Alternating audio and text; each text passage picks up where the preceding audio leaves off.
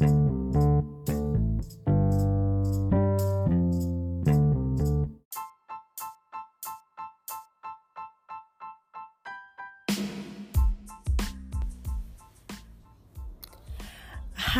ladies and gentlemen. This is Angelique Chitwood Porter on her first ever, ever podcast. It's called Bougie Girl's Guide to Growing Up in the Hood.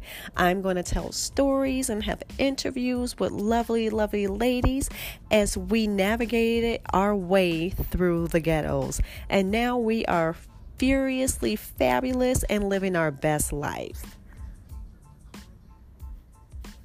So, on this episode of the Bougie Girl's Guide to Growing Up in the Hood, I would like to start off by talking about men and boys. Boys, men, sometimes they're interchangeable. Don't hate, I'm sorry, you know it's true. Um, that when you're walking down the street, they're like, hey girl, hey, come here, come here.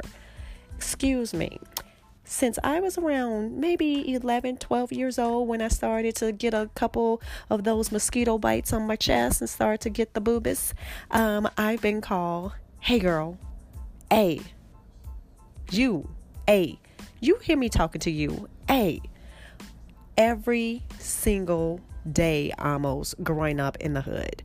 Now, um, and if you don't say anything, you are titled A Bitch, a Hoe, a Skeezer, back in the day, um, 90s, 90s a Skeezer, and all types of things. And you just don't want to be called A and to come here. Why do I need to come here to you that you want to talk to me? So I never understood that in the hood.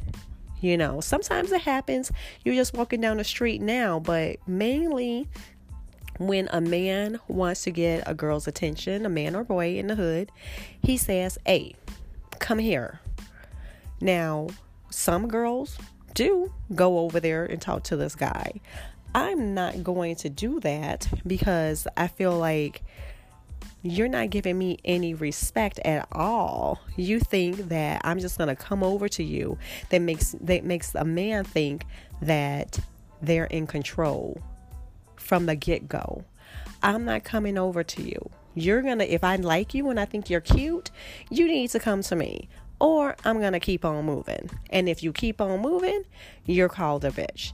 Why am I a bitch?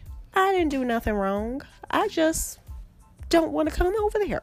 I'm go I'm I'm going to the store. I'm going to school. I'm going to work. I'm going to get away from you. That is what I'm doing.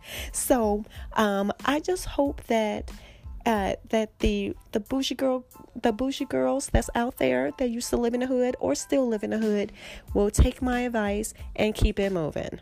Thanks. Bye.